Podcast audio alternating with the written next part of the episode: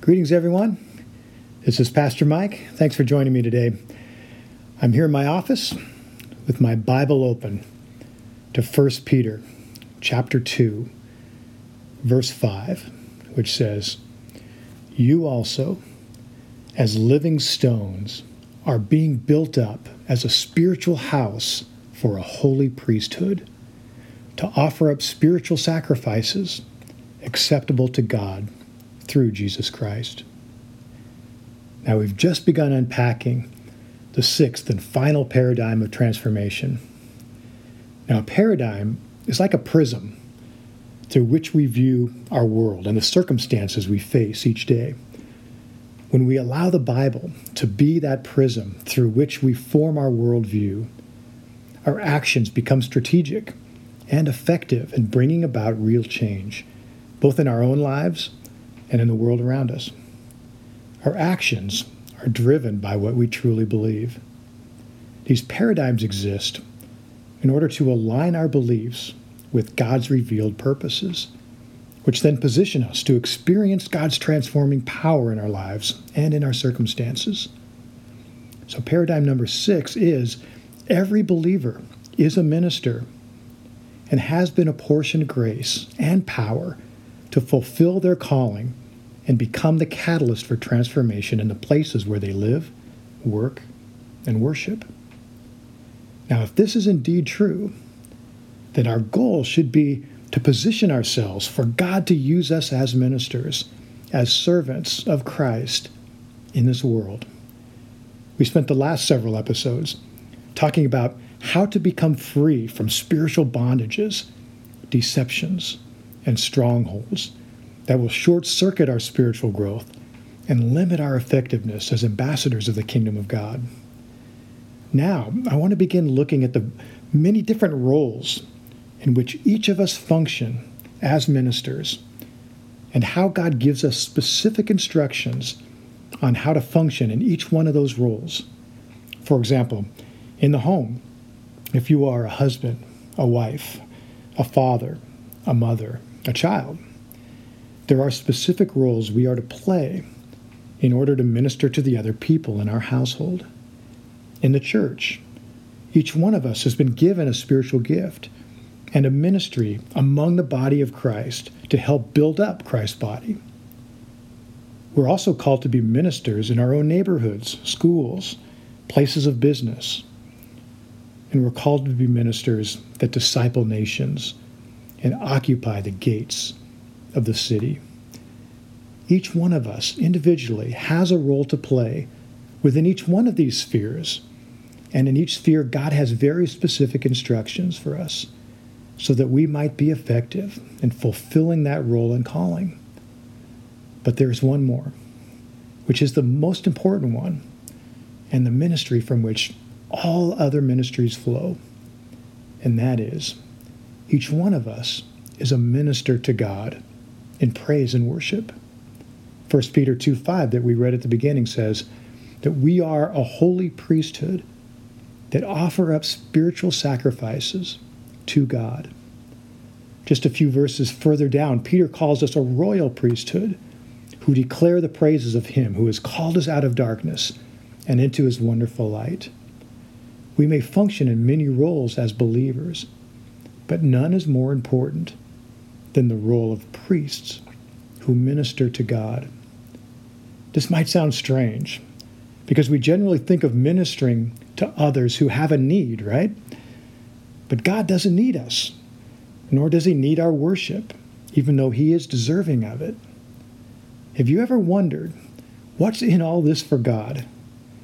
From God's perspective, what does He gain from saving us? What is the goal of the gospel? From God's point of view.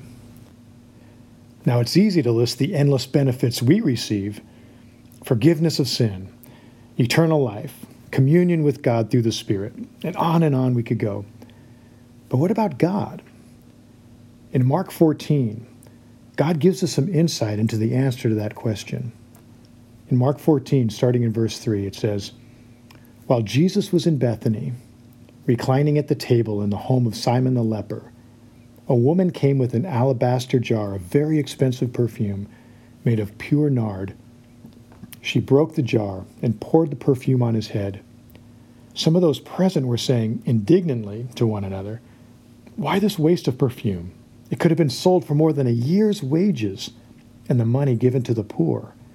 And they rebuked her harshly. Leave her alone, said Jesus. Why are you bothering her? She has done a beautiful thing to me. The poor you will always have with you, and you can help them any time you want, but you will not always have me. She did what she could. She poured perfume on my body beforehand to prepare for my burial. Truly, I tell you, wherever the gospel is preached throughout the world, what she has done will also be told in memory of her. Now, this is the most amazing statement that Jesus slips in here.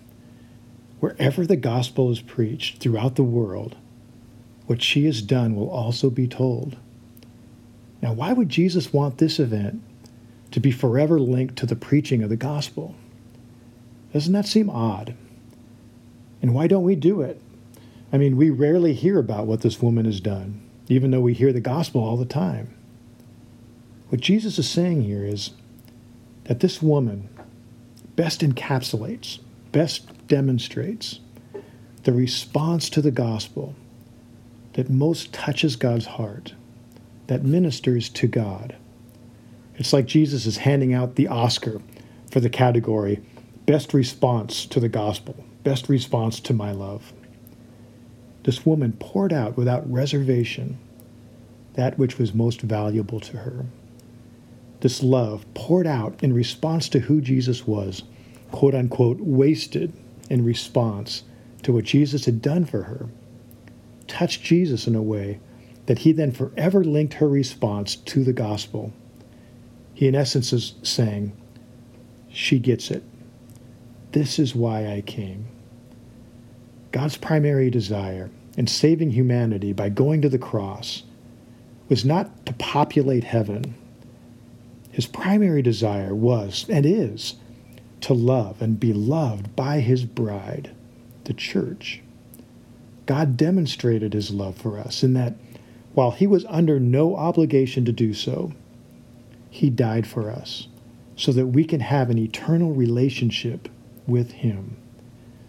The Westminster Catechism famously states that man's chief end is to glorify God and to enjoy him forever. When talking about transformation, we have to constantly circle back to the beginning. Transformation only comes through relationship, through the living presence of Almighty God intersecting with people's lives in the natural. That's why God values relationship above everything, because He knows that the greatest agent of transformation in a person's life is His presence, cultivated through intimate worship. This has always been true. The very first commandment of the Ten Commandments is I am the Lord your God. You shall have no other gods before me. God even declares, I am a jealous God. He's jealous of anything, anyone that would supplant the relationship we were, we were created to have with him. 2 Corinthians 3:18 says that we who behold him with unveiled faces are being transformed into his likeness from glory to greater glory. This is the process of transformation. It's God's presence that acts like a refiner's fire to bring out the pure gold, removing all the impurities, revealing his glory. We are to behold him with unveiled faces.